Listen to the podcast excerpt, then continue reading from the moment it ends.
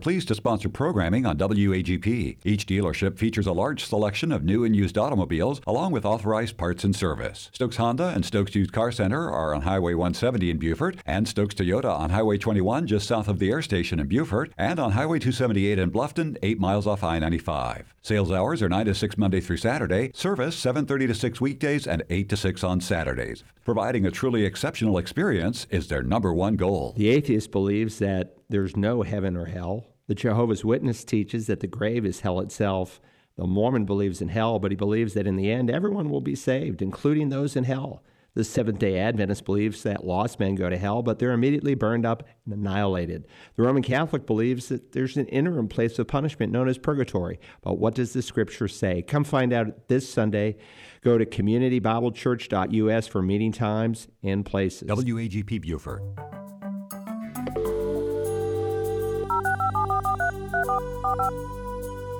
This is the Bible Line, a live radio call in program with Dr. Carl Broggi. Dr. Broggi is the senior pastor of Community Bible Church of Beaufort, South Carolina. And for the next hour, he's available to answer your questions, providing biblical insight and wisdom for everyday Christian living. Our phone lines are open, and if you have a question, you may call 525 1859 locally or outside the immediate area, call toll free 877 924 7980. Now let's join Dr. Carl Broggi. Study and show yourself approved of God as a workman who is not ashamed, accurately handling the word of truth. I welcome you this hour to the Bible Line. If you are a first time listener here online at wagp.net or locally at 88.7 FM, for the next hour, we will be taking people's questions. Maybe there's a particular issue that you're looking for biblical guidance on, or a question that you want to find out what the scripture says, or a passage you're struggling with. If we can be of help, all you need to do again is pick up the phone. The local 843 exchange is 525 1859 or toll free. Our 877 toll free number is the call letters WAGP 980. When you call, you can go on the air live. We do give preference to live callers, or if you're more comfortable, you can simply dictate your question. Uh, people also email us. If you go to searchthescriptures.org, we have a phone app and other things. There's a drop down uh, menu, and it says Ask Dr. Broggi a question. And we get questions literally from all over the world that come in. So we do our best to answer each and every question. Uh, so many come in. I can't answer them all every week, but we will eventually answer it. And when your question is answered, you'll be emailed so you can click on the link and listen to the answer for the day. Well, Walter, it's great to be here today. Let's go ahead and get started. All right, our first question is from Ben Ellsworth out of Maine. He writes, could you please comment on the IF gathering? There are a lot of red flags with many speakers and the founder. I feel as though it is an attempt to draw women out from under the authority of the local church and corrupt them. Well, I think you're right, Ben. So the IF gathering was started by a woman by the name of Jeannie Allen. It hasn't been around all that long. I think it was around 2014 or 15 that it began. But let me just say if you believe that women are not permitted to uh, preach in a church over men, 1 Timothy 2, if you believe social justice as it's being defined by the new woke evangelical is not a biblical concept, but only um, through the preaching of the gospel can you change racial issues and other problems. If you believe that God is no longer giving direct revelation, that the canon of Scripture is closed, if you believe the new apostolic uh, Reformation movement, prosperity theology is erroneous, uh, if you believe that we shouldn't seek unity at the expense of truth, if you believe dominion theology is false, if you believe we should separate from false teachers, then you believe that the if uh, gathering is an erroneous movement. It was started again by Jennie Allen, and she supposedly heard a voice from the sky where God spoke to her directly, direct revelation. And again, this uh, nonsense where you know, people get text messages from heaven, whether it's a Beth Moore or Jennie Allen, whoever it may. It's very, very, very dangerous. But she is a strong proponent of extra biblical revelation. And again, we have a canon of scripture, a measuring stick. It's from the Latin word canon. It means a measuring stick. And And God has given us a way in which we can test whether something is true or false. And when you go beyond the bounds of Scripture, well, that's virtually how every cult, every false religion has started. There's some new book, some new revelation, some dream, some vision that's in contradiction to Scripture. So you've got speakers like Christine Caine. She's rooted in the New Apostolic Movement, uh, Reformation. We've spoken about that um, on recent Bible lines. If you're interested in that, uh, you can search out those questions. Again, it's a erroneous movement. They think that there's new apostles today who speak with apostolic theology, uh, uh, apostolic um, authority, like Peter or John. That's not true. You know, you've got uh, Matt Chandler and his wife Lauren, again supporting this, and you know they have these words from God that this man's theology has really changed, and it's gotten very emotional, very experiential, beyond the bounds of Scripture. Um, sadly, Campus Crusade for Christ, which I served for for 12 and a half years, renamed Cru, they had a lady named Latasha Morrison, also a lead speaker, and at uh, these if gatherings, and she uh, she led the movement in some awful things. I will say that to Cru's credit, uh, largely through conservative Bible believing Campus Crusade staff they came unglued after that staff training. Some didn't. Some embraced it and thought it was the greatest thing they had ever done. Uh, but again, she is a major speaker here in she has taught all kinds of false things concerning racial recon- reconciliation. Racial, racial reconciliation does not happen except through the preaching of the gospel. If any man is in Christ, he's a new creation, and his life changes, his direction changes, his perspective changes, because that's what grace does. Uh, Jackie Hill Perry, again, a popular speaker figure in this movement. Uh, she's closely partnered with, you know, Bethel and Hillsong, and they're they're filled with false teaching and false teachers, and sadly, many immoral people, and even uh, crooks, as the Australian government is, uh, you know, accusing them of money laundering and all kinds of things. Uh, you've got, you know, Ann Voskamp, and again, she uh, writes a book where she talks about how she flies to Paris and she discovers how to make love with God. To me, this is just disgusting.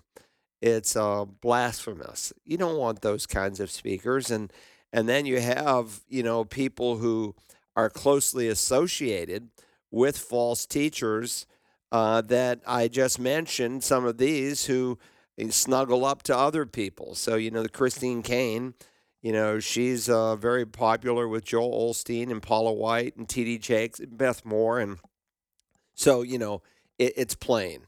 It's plain. They, they don't hold to basic biblical truth.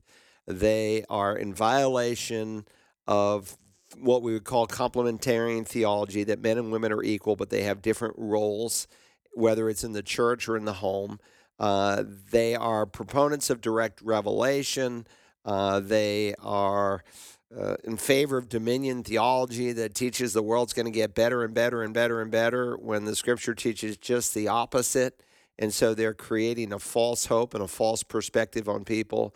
And they partner with people who are blatantly in violation of Scripture. They themselves are. It's a bad movement. But you see, women go to it, and there's probably some dear lady out there who said, I went to it and I had such a wonderful time and I felt so good. That's what they do. It's feeling oriented. And not only did they have thousands of people meet earlier this month in Dallas, they had like 3,000 satellite sites across the U.S. where people met in homes and in churches to broadcast the whole movement. And it creates a feeling, but because people today are ignorant of basic biblical truth, they're easily swayed by these this false teaching. Good question. Let's go to the next one. 843-525-1859. Our next question comes from a live caller. Good morning. You are live with Pastor Carr. Hi, thanks for taking my call.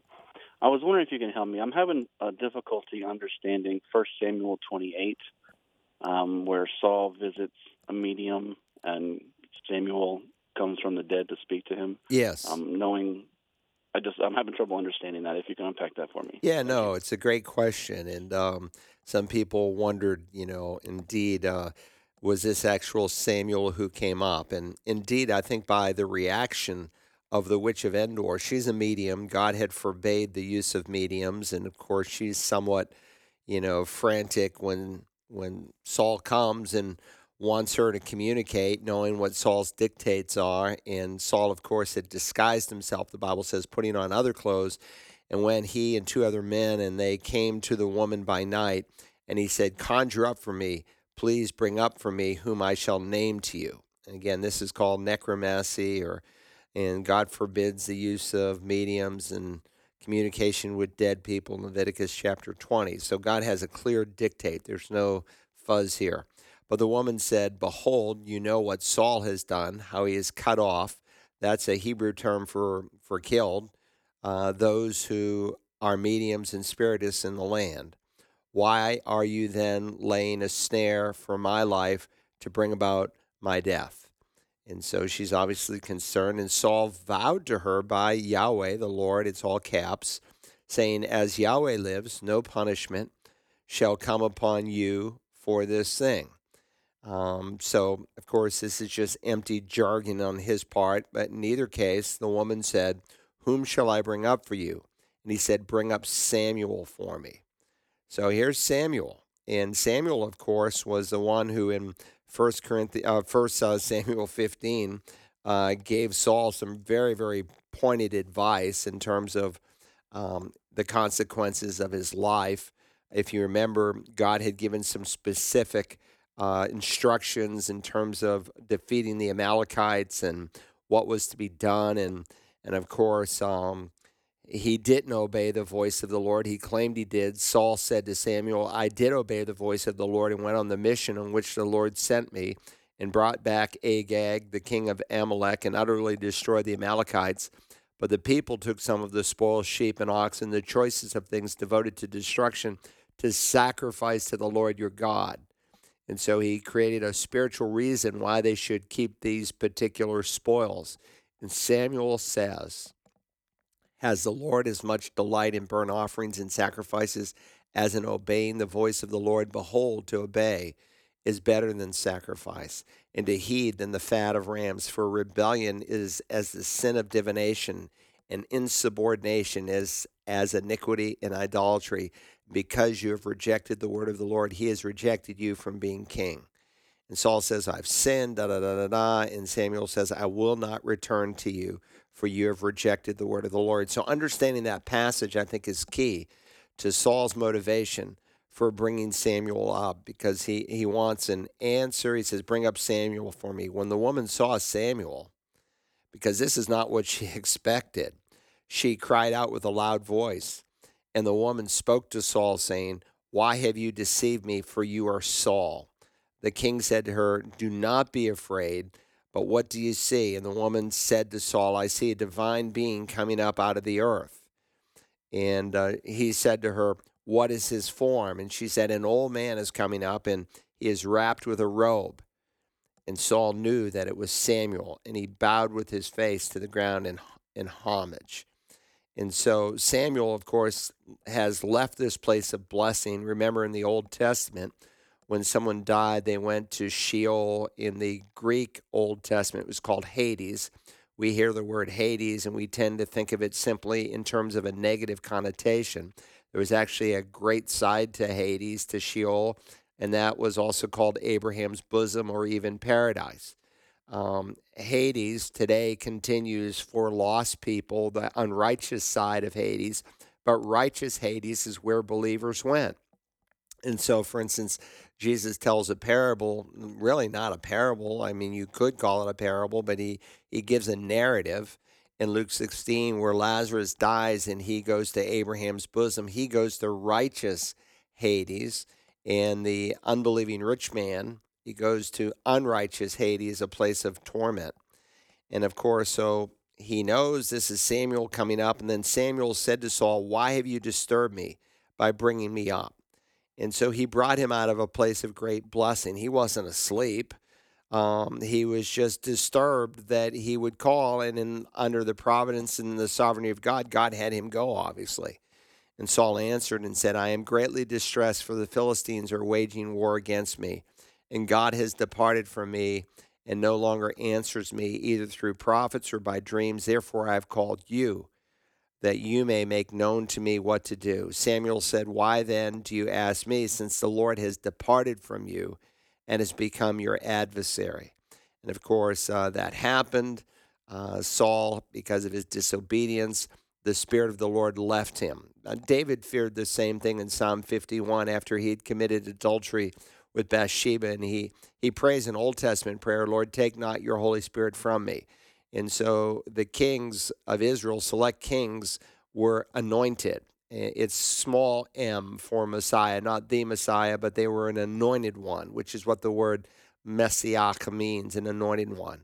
And so um, the Lord has done, he says, accordingly as he has spoke through, um, as he spoke through me. For the Lord has torn the kingdom out of your hand and has given it to your neighbor David. And as you did not obey the Lord and did not execute his fierce wrath on Amalek, so the Lord has done this thing to you this day. Moreover, the Lord will also give over Israel along with you into the hands of the Philistines. Therefore, tomorrow you and your sons will be with me, which is kind of interesting because some people debate whether or not uh, Saul was a believer or not.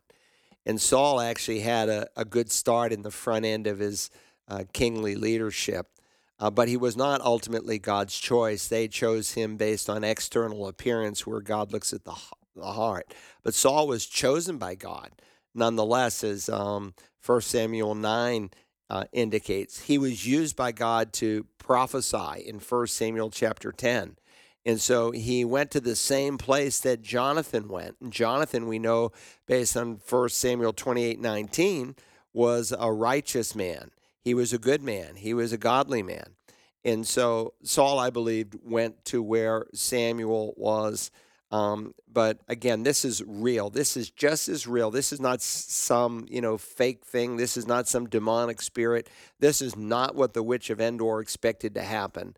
This was a real life experience, just as the prophecy that was given was real. How do you know if someone's a true prophet of God? Well, Moses tells us in Deuteronomy 18 he has to give a short range prophecy.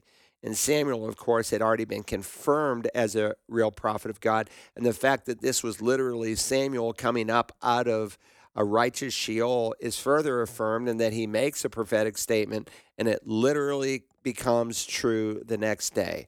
He's defeated by the Philistines. They decapitate him, they nail him to a, a wall. We go to that very place when we go to Israel very often. Good question. Appreciate it. Let's go to the next one. All right, 843 525 1859. Our next question comes from Gary out of Walterboro, South Carolina. He writes Dr. Broggi, I have a non believing family member who is thinking about things of the faith. He asked how the multiplying of the people on the earth after Adam and Eve is not considered incest and evil. Do you have scriptures and thoughts as to how I can answer this man? I know he also questions how the sin of polygamy in ancient Bible times by righteous people was not condemned by God? Well, it's a good question. So let me first deal with this question basically, where did Cain get his wife? It's a common question that's asked. It was, I suppose, most famously highlighted during the Scopes trial of 1925. Uh, Clarence Darrow, the prosecutor, put on the stand William Jennings Bryan, who served as the Secretary of State. He was not an ignorant man, he was a bright man. He actually ran for president three times, was defeated. In either case, he was kind of the Bible answer man of his day. And unfortunately, he somewhat stumbled there at the Scopes monkey trial, as it's been uh, called. It was um, telegraphed around the world, the transcripts that was unfolding. And basically, he was. Um, pointedly asked, Where did Cain get his wife? And he somewhat stumbled. And then Darrow went on to discredit the Bible and to say that evolution was true. Of course, I suppose he could have said to Darrow what Jesus said to the Sadducees who questioned the miraculous nature of the resurrection. He said, You do not understand the scriptures or the power of God. and that was Darrow, and that's the evolutionist. He has great difficulty in trying to um, deal with what we view as the creation model found in Genesis. But again, uh, there are even so called scholars, biblical scholars today, who argue that Genesis 1 and 2 are contradictory. Tim Keller, who's supposed to be a Christian apologist, came out a few years ago and said Genesis 1 and 2 are filled with contradictions unless it's poetry. It's not poetry, it's history. And of course, he taught in his crummy, lousy book on apologetics that millions of evangelicals bought that theistic evolution was a viable viable option. And so he didn't deny God as creator. He's just simply said that God used evolution to create the world. That's totally contrary to the biblical record and it's totally contrary to what Jesus believed, and it's totally contrary to how Paul illustrates the work of Christ in Romans 5 and the one act of sin through Adam and the uh, end results on both acts. So, where did he get his uh, wife? These two accounts are in no way contradictory. I just turned to Genesis 4, and we're told that Cain left for Nod, and um, we're told, and I, and I should say, by the way, before I answer directly, not only do some people say that the accounts are contradictory, uh, but they falsely conclude from this passage in Genesis 4 that when Cain left for Nod, he found a wife there from some pre Adamic race, that there was another race of people where he, quote unquote, got his wife. And so the evolutionists you know, would argue from that perspective, and the theistic evolutionists would. But we read then Cain went out from the presence of the Lord and settled in the land of Nod, east of Eden. Cain had relationship uh, relations with his wife, and she conceived and gave birth to Enoch. Now, it does not say that Cain went to Nod and later found a wife there, but it's clear, I think, by the implication. He already had a wife, and when he went to Nod, and when he went to Nod, literally the Hebrew text says he knew her. The NAS um, interprets that word "knew," and that he had relations with her. And uh, indeed, it's a, it's a word of intimacy, of sexual intimacy that's taught in Scripture. And of course, you know, people who come to these false conclusions of a pre-Adamic race uh, Second uh, Peter 3.16, it's one of the great 3.16s in Scripture. Peter speaks of false teachers who are untaught and unstable, and they distort the Scriptures to their own destruction. And they teach, you know, there are contradictions in Genesis 1 and 2. Not at all. Genesis 1 is an overview of the creation Whereas when you come to Genesis 2, God zooms in on day six of the creation by filling in the details and what he did for Adam and how he provided a wife for. And by the way, Jesus in Matthew 19, when he's confronted by the Pharisees, he quotes from both chapters 1 and 2, and he views them both as history. And in Mark's account, um, he, he says that all of this occurred at the beginning. And so, if Jesus believed that Adam was a real person, that marriage was established when God said, A man shall leave his father and mother and cleave to his wife, and the two shall become one. What did Adam and Eve, by the way, know about leaving father and mother? They didn't have one.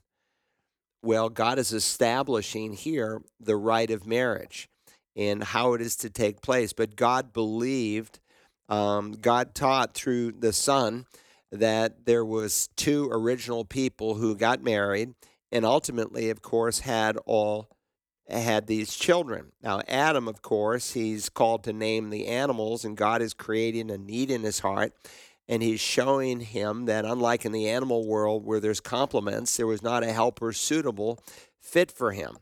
And so god creates eve and she is dictated in scripture in genesis 3 the mother of all, A double L, the mother of all living. And so all humans are descended from Adam and Eve. In fact, when Paul looks back on the Genesis account in Acts 17, it says he made from one.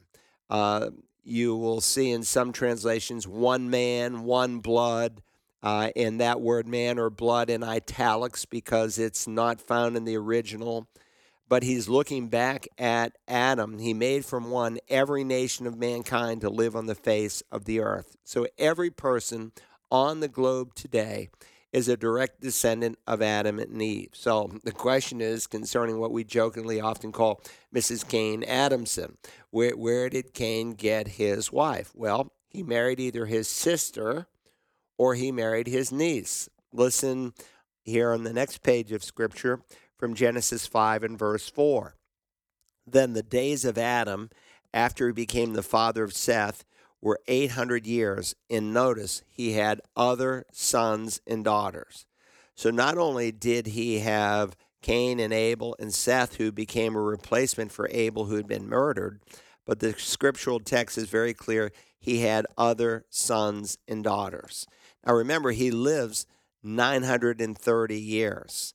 And we're told after Adam and Eve had had Seth that Adam lived another 800 years. So he was 130, according to the biblical account, when he has Seth, and he lives 800 more years. He could have had potentially hundreds, dozens of sons and daughters.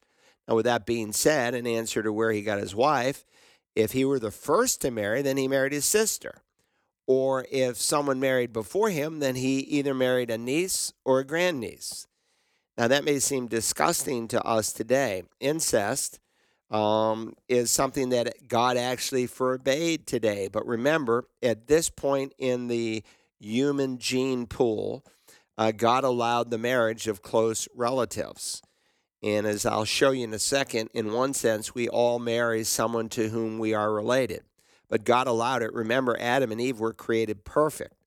And it's not until the fall and suffering and death and degeneration takes place that God then regulates marriage specifically about 2,500 years later. You can read about it in Leviticus 18, where Moses said who you could marry and who you couldn't marry. So, actually, though, the first one to marry a relative closer than anyone else who's ever lived was Adam. Why? Because God creates Eve from him he says, This is bone of my bone and flesh of my flesh. And so she's, in one sense, practically a clone of Adam. Uh, she's made from his rib. And add to that, when you think about the 10 persons who came off the ark, there is Noah and Mrs. Noah. Uh, they have Shem, Ham, and Japheth with their three wives. In one sense, we are all descended from them as well. And so when you add this all together, it becomes clear that in one sense, every one of us has married a relative. Every one of us has married someone who is a descendant of Adam, who's a descendant of Shem, Ham, and Japheth. So that would be the biblical answer. Now, in reference to polygamy, God never endorsed polygamy, but God allowed polygamy. Why? Because of the hardness of man's heart. And so the scripture is clear in reference to that. Jesus, even in Matthew 19, when he speaks about God's original intention for marriage, he said, Well, divorce was allowed, a certificate to be written under Moses because of the hardness of man's heart. So we live in a different time frame in terms of how the Spirit of God relates both to believers and to unbelievers.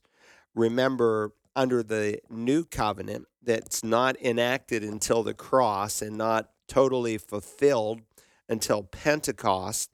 The promise in Jeremiah 31 and in Ezekiel 36, Ezekiel uses the imagery I'll take your heart of stone and turn it into a heart of flesh.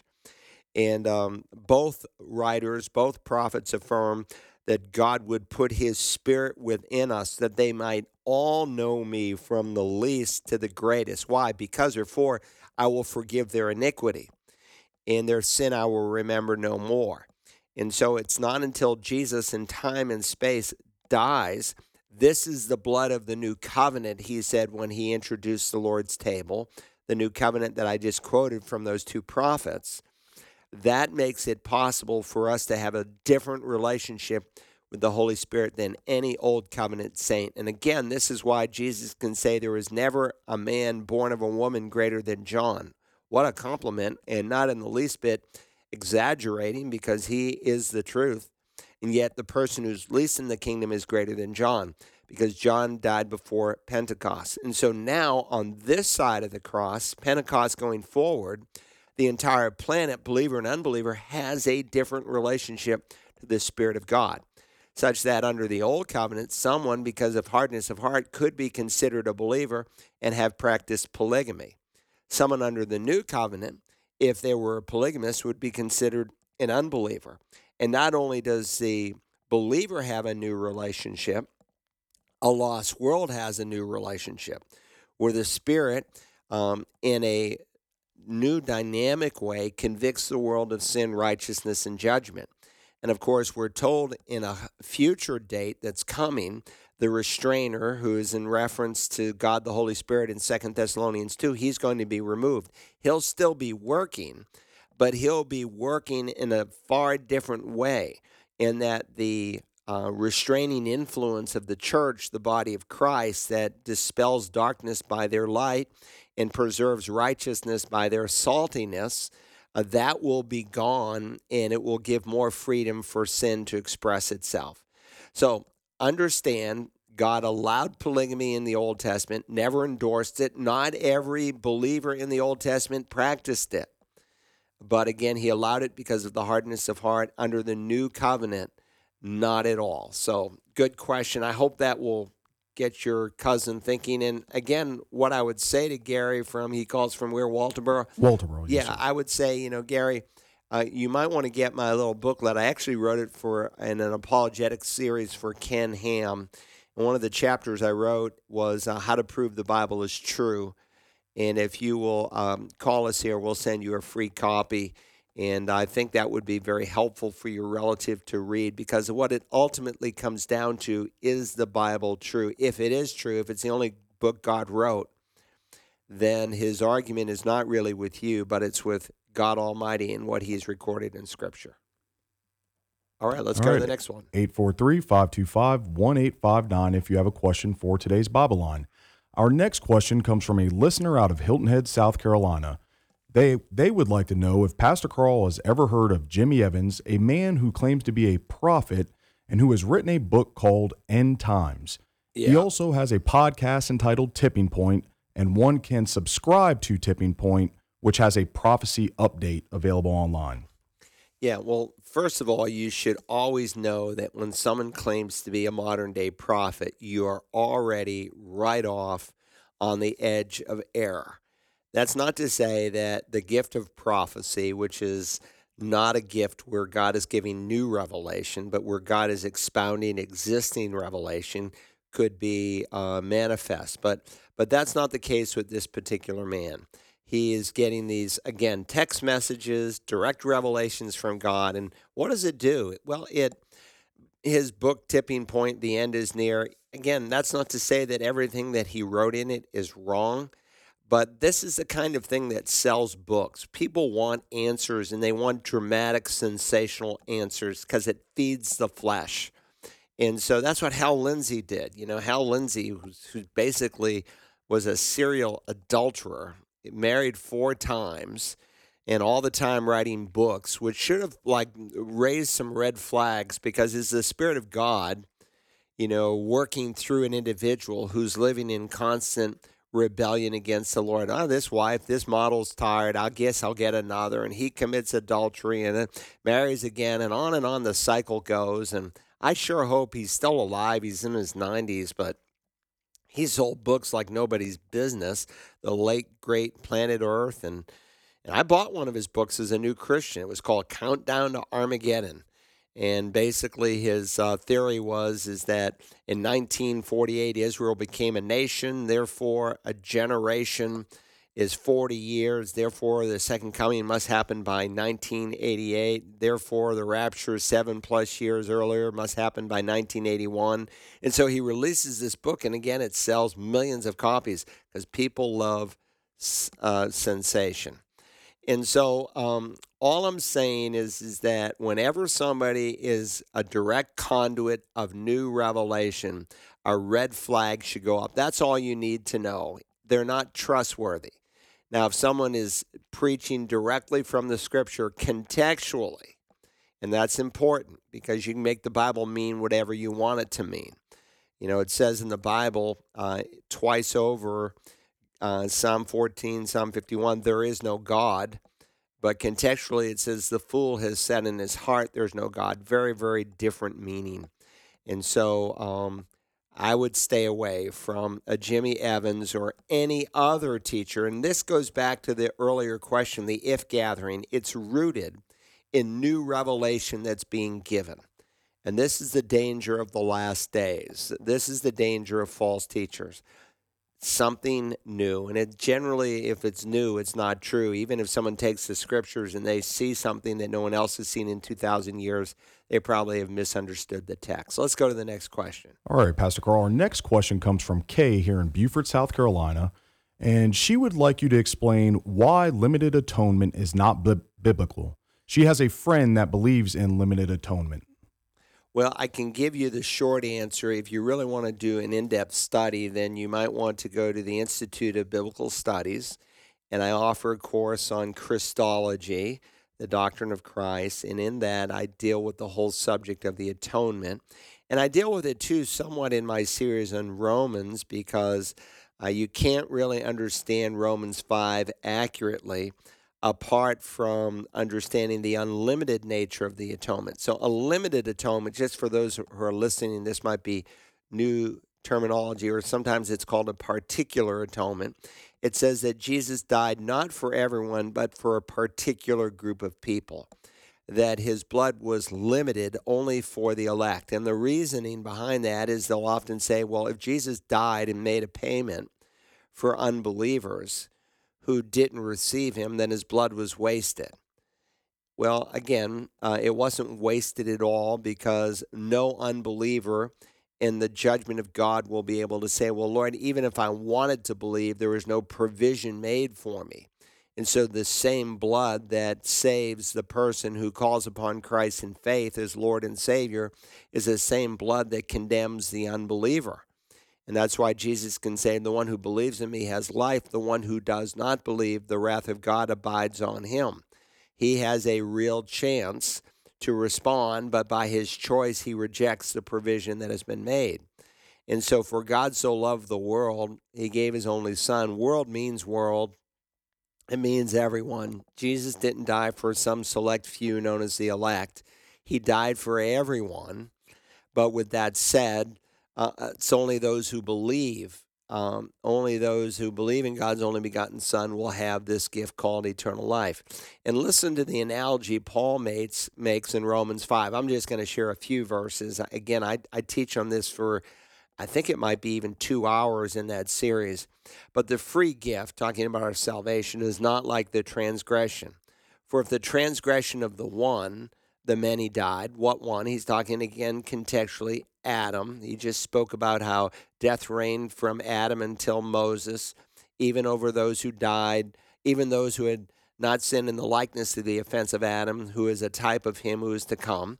And so again, he's he's making this comparison. But the free gift, what Jesus did, is not like the transgression. For if by the transgression of the one the many died, much more did the grace of God and the gift by the grace of the one man, Christ Jesus, abound to the many. And again, many doesn't mean a select few. Contextually, it means every person. When Adam sinned, did he affect just a certain category of the human race?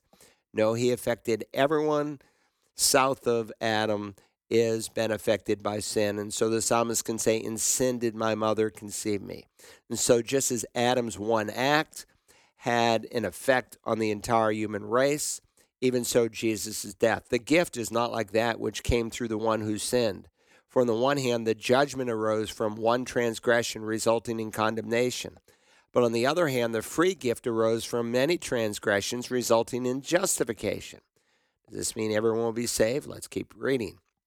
For if by the transgression of the one death reigned through the one, much more, those who receive the abundance of grace, there it is, those who receive the abundance of grace and the gift of righteousness will reign in life through the one Jesus Christ. So then, As through one transgression there resulted condemnation to all men, even so through one act of righteousness there resulted justification of life to all men. In other words, a provision is made. It's qualified contextually. It only is good for you is if you receive this gift of righteousness. Again, we spoke earlier here in reference to where did Cain get his wife and the false teaching that Tim Keller has posited saying that theistic evolution is a viable option. Actually, it's not, because if we started with one man, Adam, and if death spread to all men because of Adam's sin, and when we when Adam sinned, it says here in Romans five twelve, all sinned, because we sinned in and with Adam. We're not merely victims of his sin; we were participants with Adam, according to Scripture, because it affirms the solidarity solidarity of the race. Look, you, you, you end up dismantling the effect of the atonement in Paul's entire argument if evolution is true, and it's clearly not. And so there are many passages um, that teach that atonement is unlimited. Let me just read this one. It said, But false prophets also arose among the people. I'm reading 2 Peter 2. Just as there will also be false teachers among you, who will secretly introduce destructive heresies even denying the masters who bought them, bringing swift destruction upon themselves. Who's he talking about? 2 Peter 2. He's talking about false teachers who are under just condemnation, who are going to meet God's eternal judgment as you read through this chapter. And yet it's these false teachers whom the text specifically says, even denying the master who purchased them, who bought them. How were we bought? With the blood of the Lord Jesus Christ. Now, I will say that while the extent of the atonement is unlimited, certainly you could say the intent of the atonement was very pointed. I think the Lord, for the joy set before him, could look down the corridors of time and see those who clearly would respond to this free gift of righteousness. And so he can say, I am the good shepherd, and the good shepherd lays down his life for the sheep. He's looking down. He's seeing those who would die, uh, those who would die to themselves, and those who would call upon Him in faith and would become believers. Um, and so there's a difference between extent and intent. Now, that's the short answer. I would direct this caller to my course on Christology, where I deal in great depth with the extent of the atonement being unlimited and I walk through all the passages on on both sides of the argument. Good question. Let's go to the next one. All right, our next question comes from Jerry in Okatee, South Carolina. He asked, "When you are talking about baptism by immersion or submersion versus baptism by effusion or aspersion, can you please quote any scriptures from the Bible?" So, Jerry, this is a good question. So, if you will go to um, searchthescriptures.org, there's a drop down menu. Ask Dr. Broggi a question where I think this question came in from, right? Yes, sir. Yeah. Um, and uh, we will send you, request it, my handout on baptism. In fact, I'll, I'll give that to anyone who requests it there. Go to searchthescriptures.org, hit the drop down menu, and say, I would like to have Dr. Broggi's handout on baptism. It's like 30 pages long. And I walk through all the major issues concerning baptism from those who teach that it saves you. And we look at the passages that they use out of context. Again, you can make the Bible mean whatever you want it to mean. Uh, if you take it out of context, we deal with those who make an argument for infant baptism. We walk through all the household passages. Listen, in the Great Commission, go therefore and make disciples of all nations, baptizing them, teaching them. So the order is conversion, baptism, instruction. And that's the pattern you see all the way through the book of Acts. And there are five household passages where some people are guilty of what we call eisegesis. They read into the text something that's not explicitly there. In four of the household passages, it explicitly says that everyone who believes. That would exclude an infant in one, it's assumed there's infants there, but again, that would go against the clear dictate. And the best argument that they use for infant baptism concerns circumcision, and they would say, well, look, you know, the first generation of men were adults, and after that, as God dictated, infants on the eighth day. And so, even John Wesley and Martin Luther would not deny, John Calvin didn't deny it, that the first generation of believers were who were baptized were adults, so to speak, those who were able to cognitively respond to the gospel. And then after that, infants. And they try to draw a parallel from circumcision. Well, there's a big difference. Number one is that circumcision was for the nation of Israel, the covenant people, or for proselytes who came under the house of Israel. Uh, number two, um, God uh, had circumcision obviously for males. Number three, uh, God never makes a command as he did with circumcision, first generation believers. After that, you're infants in covenant. That's just nonsense, as is most covenant theology. It's guilty of eisegesis. Look, R.C. Sproul, he's in heaven. I'm glad he is. But his amillennialism is philosophical, it's not exegetical. And sadly, that's where most Reformed teachers are at today. They don't really teach the text, they teach uh, philosophy of theology. And they come to many of their conclusions, and then they try to find a, a verse to baptize it. But taking your question a little bit further, there are some churches that preach not paedio or infant baptism, but credo. Credo means to, to believe or believer's baptism. And they would say that you can do it any, under any mode that you want. You can sprinkle, you can effuse, that's from a, a Latin word that means to pour, or you can immerse. Well, the word baptism literally means to immerse. It's actually not uh, translated, it's transliterated. When you transliterate a word from the original language, you take the sounds of that word and you put it into the sounds of the language, the receptor language that you're writing in. And so baptizo becomes baptize. But it's used outside of the New Testament, for instance, of a fuller, someone who dyed clothing for a living. I'm wearing a white shirt and a red tie, and if I wanted to take my white shirt and turn it red, I would baptizo. I would immerse it into red dye. And it's really only immersion that can picture what the symbol means.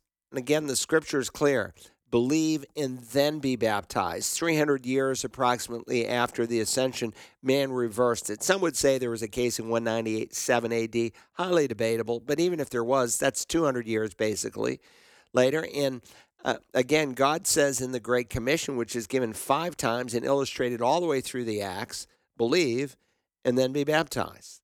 Don't reverse it. And the word means to immerse. And so, what are we symbolizing?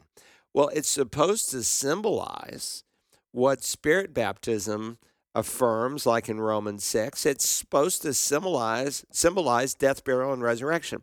Look, if I die, I hope the elders of Community Bible Church won't take me out into a field and sprinkle a few grains of sand over me and leave me there. I don't want them to put me six feet under. And when you are baptized, you go under the water and up because it pictures Jesus died and who was buried in a tomb, as seen in your immersion, and then on the third day was raised from the dead, as seen as in your coming up out of the water. And what you are saying by symbol is you're giving Jesus glory. Now, it is very sad that in a lot of churches, people are baptized who are not really even questioned as to what they understand or believe. And so we have many an unbeliever today, Bethel, Hillsong, uh, New Spring, all these churches, they're just like classic examples of denominations and churches that baptize very often unbelievers. Why? Because nobody is examined. And in a day where baptism is very much misunderstood, in a day where the gospel is often misspoken, it's important to see if a child, if an adult understands baptism before we baptize that particular individual. And so immersion alone can picture death, burial, and resurrection. And so while it is a symbol, it is simply a symbol. But on the other hand, it's more than a symbol, it's an act of obedience. If Christ asked me to jump up on my left foot a hundred times after I was saved, I'd try to do it. He doesn't ask me to do that. He asked me to be baptized as a symbol of my salvation. So those who make it part of the plan of salvation are in gross error. And so you have the Church of Christ, the Christian church denomination, disciples of Christ. I'm sure there's some, some exception out there, but generally they teach repent, believe, confess, be baptized. Four stages to, bap- uh, to salvation. And unless you're baptized like that big church in Savannah, they've changed their name, you're not saved. That's in their doctrinal statement, by the way. But there's so many buffaloed people who don't even read the doctrinal statement of a church when they join. In either case, it is a symbol. To make it more than a symbol and more than an act of obedience is to preach a different gospel. The gospel is the power of God for salvation, Romans 1:16. Well, if the gospel, it's articular, is God's power to save, I want to know what the gospel is. It's that Christ died, was buried, and was raised. 1 Corinthians 15. And in that same epistle, 1 Corinthians 1 17, he said, Christ did not send me to baptize, but to preach the gospel. He separates baptism from the plan of salvation. And a church that doesn't is preaching a different gospel, a false gospel. It's no different than the Galatian era where they added a single work to the finished work. And Paul says such false teachers should be anathema. Good question. Let's go to the next one. And again, anyone who would like it, go to searchthescriptures.org, hit the drop down menu, ask Dr. Broggi a question, say, I'd like to have Dr. Broggi's uh, handout on baptism. We'll send it to you in PDF form. Uh, you can print it out all you want. It's copyrighted only if you print it out in its entirety. In its entirety. And you're certainly welcome. And I, and I deal with all kinds of questions, like baptism for the dead that Mormons deal with. What about people who are paralyzed and et cetera, et cetera, et cetera? Good question. Let's go to the next. All right, our next question is from James out of California. He would like to know which Bible you use, Pastor Carl.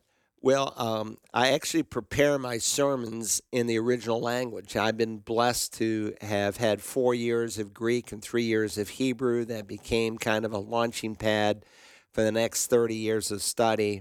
And with that said, you will find that most Bible expositors today use what's called the New American Standard. Um, there's also a, a new version of the New American Standard called the Legacy Translation that John MacArthur put out. It's almost identical, except in a few places, like where uh, Lord is mentioned, where it's capital L, capital O, capital R, capital D, which tells you it's Yahweh. Instead of saying the Lord, they write uh, Yahweh. But apart from some minor things like that, um, it's it's the New American Standard. Uh, and I and I like that translation because to me it's really pretty much the gold standard. Uh, what happened, I think, is that when the American Standard Version came out in 1901, and, and again they saw the need for it because the King James uh, was really becoming outdated, not in terms of what they said, but the language that they used was becoming hundreds of years old, and language changes. Uh, if you were a scout, a Boy Scout in the 1920s, you set a code that said something to the effect, I promise to be square. Uh, when I was a Boy Scout, we memorized, I promise to be morally pure. So, again, words can change with time. And so, this is why it's important to have a modern literal translation of the scripture. I had a professor, one of the great apologetic professors at Dallas Seminary. He's home with the Lord now. His name was Dr. Norman Geisler, and he actually identified 100 words in the 1638 translation, which is really the Old King James, that mean almost the exact opposite.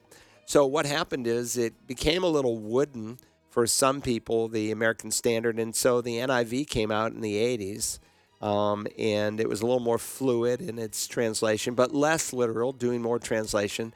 Then the TNIV came out, which was, um, hmm, you know, gender sensitive, gender neutral, and then they blended the two together. And at that point, most who were using the NIV either went to the NAS or the ESV. ESV is decent. I, I like the NASB the best. That's why I preach from it every week. Anyway, we're out of time. You've had a lot of good questions that you've submitted to us today. And if you have a question, you can go to searchthescripture.org. You can email them or you can call them in during the week to WAGP at 843 525 1859. And there's a place for you to leave a question that we will air your voice in 30 seconds or less. So give that some thought if we can be of help to you. Have a great day as you walk with Christ.